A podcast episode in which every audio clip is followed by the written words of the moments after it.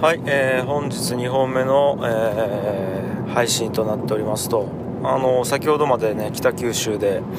あのラジオ収録のディレクションを、まあ、ディレクターとしてやってたんですけどもあのまあ、前回も言いましたけどもファンファン北九州っていう、えー北九州の面白い人をゲストにお呼びしてで毎回、えーゲストのその仕事だったりあとは人生だったり、まあ、価値観だったりいろんなものを聞いていくっていう番組やってるんですけどもあの今日出演された方がちょっと面白くて、えー、と福岡でたった一人の落語家さんなんですね。うんまあそのまあ、福岡でね落語の寄席とかはまあちょくちょく合ってるとは思うんですけども本当に福岡県内に住んで福岡県内を活動の拠点としてやっているっていう落語家さんって本当に1人しかいなくてでまあその方がですねまああの面白かったんですよ。でまあ詳しくはちょっとねえー、とぜひファンファン北九州のその本編で聞いていただきたいと思うんですけども。いやーなんかそんな話をぼーっと聞きながらで今車でね、えー、と小倉から福岡市の家まで帰ってる途中なんですけども。いや喋るってなんなんやろなーっていうことをずっと考えてたんですよ。うんいやなんか喋りちょうどさあのあれやったんですか。あの前回の配信がエピソードトークが上手くなりたいみたいな本当たまたまそういう話で。でその後にすぐにね落語家さんの話を聞いてで今僕こうやって喋ってるじゃないですか。うん。なんか喋りってなんなんやろうなっていうのをこう運転しながらぼーっと考えてたんですけどもうんいやーなんか不思議だなと思ってるんですよ。でまあ上手くなりたい云々はまあ置いといて何が面白いって思ってるかっていうと例えばこのラジオってラジオん？このポッドキャストって一人で喋ってるんですね。っていうことは別に本来であれば外的要因って全くないので、えーっとあらかじめこうこうこういう話題でこうこうこういう言葉を喋ってでこう喋ろうっていうのはもう一語一句考えてやればいいわけですよ、うん、だから例えばじゃあ今から10分ねこうやって話してますと、うん、で10分話し終わったらあ録音取れてなかったって思ったら全く同じ話をできるはずなんですよ。うん、だし喋る前からどういう話をするかっていうのは大体、えー、と頭の中でわーって構築しておけばもう話し出したら全く同じ流れで話せるはずじゃないですか。でも現実は違うんですね。あの一回やってしまったことがあってあの録音をしてバーって話してたらなんかこう機材のトラブルみたいななんか iPhone がおかしくなってだか録音できてなかったんですね。7分ぐらい喋ってで録音できてなかったっていうことがあったんですけどもでもう一回撮り直すじゃないですか。全然違うんですね。話の内容っていうかテンションもそうだし話の流れとか構成とか言葉も全然違うんですよ。であのーまあね今僕古典ラジオとかやってますけど古典ラジオでも結構同じことが起こってて、まあ深井さんとねはえーっとヤエンさんからお話をずっと聞いてるんですけどもまあ、いろんな理由で結構撮り直したりするんですよ。なんかこうあやべえあの録音ボタン押してなかったとかうんとかやべえちょっと思いっきり盛大に言い間違いしてしまったと。なのでちょっと戻ってもうキリがいいところで〇〇のところから話しますみたいな感じで話をもう一回することってあるんですけどもいやーなんか面白いくらい同じ話をもう一回やっても違うんですね。でこれってなんかすごい不思議だなってまず思ってるんですよ。だって頭の中のことを表現するのになんで毎回違うんだっていうことですね。でまあまあ一個絶対言えるとすると喋るっていうことと考えるということを同時にやってるっていうことですよね、うん、でえっ、とでも考えることって1人の人間が10回考えたら多分10回同じ考えになるはずなんですね。でも喋ると毎回違うと。で実際今これ僕こうやって喋ってますけどもえっ、と全然想定してないことを喋ってるんですよ。こんなんか何を喋ろうとかこういう流れで喋ろうとかってあんまり考えずにとりあえず最初の1分2分ぐらいこういう話題で入ろうと思ってポンって録音ボタンを押してどこに着地するかも分からずに今ずっと喋ってる状態なんですけども。何ていうんですかね。まあその何が言いたいかっていうと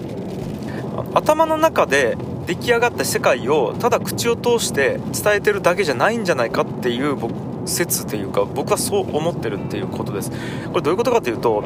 自分のしゃべりに対して脳がフィードバックを受けててそれにリアクションをしながら、えー、思考が前に進んでるっていうことなんですよね。これもっと分かりやすく言い換えて言うと自分の脳みそと口から出る言葉っていうのが同じ人間から出るものであり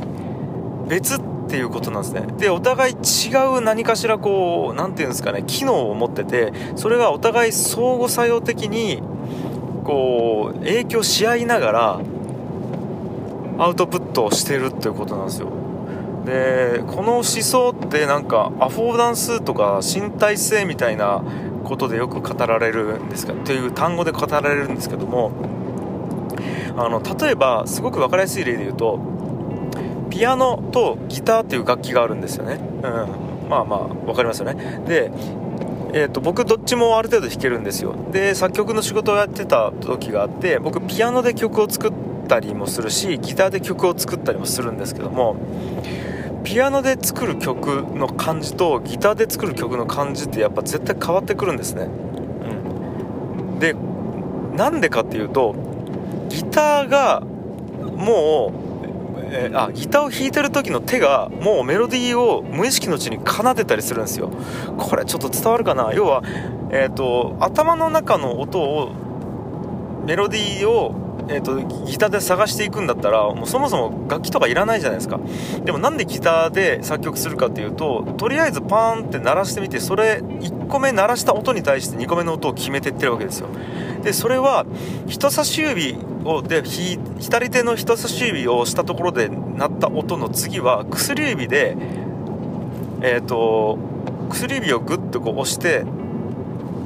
鳴った時の音の方が手の動きとしてスムーズなんですね。だから例えば全部人差し指で弾かないといけない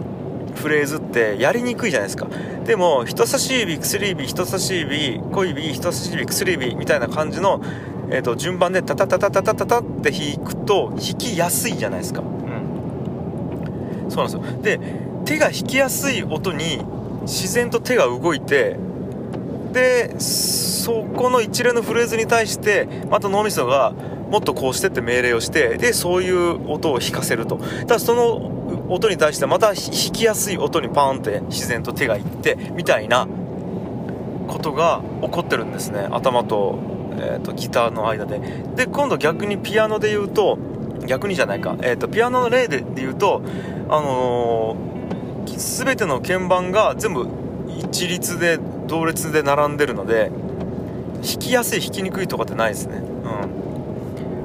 なんですよ。でもやっぱりこうピアノの指の運指っていうののがあって速さとかね。うん。そうそうそう。あのピアノで弾けるあの連打する速さとギターで連打できる速さって全然違うんですよ。テクテクテクテクテクテクテクテクテクテクテクテクテクテクテクテクみたいなフレーズってやっぱピアノだったら結構厳しいしあとはギターはえっ、と同じ音を連続して速く弾くことができるんですよテクテクテクテクテクテクテクテクテクテクテクテクテクテクテクみたいなフレーズってピアノだったら、えーと、その構造上難しいんですね。分かりますかね？ピアノってバンって鍵盤を押したら戻るまでの時間がちょっとあってで戻ってからじゃないともう一回連続して押せないじゃないですか、うん、でもギターって、えーと、弦を弾くピックで弾くようになってるので連続して同じ音をテクテクテクテクテクテクテクテクってこうこれぐらいの速さで容易に出すことができるんですね。この時点で、えーと、楽器が持ってる特性っていうのが音に影響してるんですよ、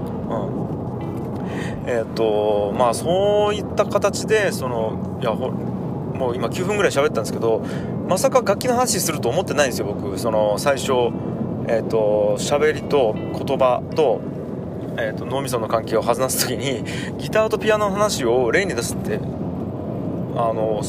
決めてなかったんですけども気づいたら10分ぐらい喋ると自分が言った言葉に反応して脳がまた思考を進めてでまたアイデアを出してくるっていうのをやってるなと思った時になんかやっぱり改めて思いますね、えーと、物を書くとか、えーと、言葉でアウトプットするってやっぱ思考を深める一個の方法なんだっていうことでアウトプットは逆に捉えると同時にインプットになってるなっていうことをすごくやっぱり、えー、思いますねはい。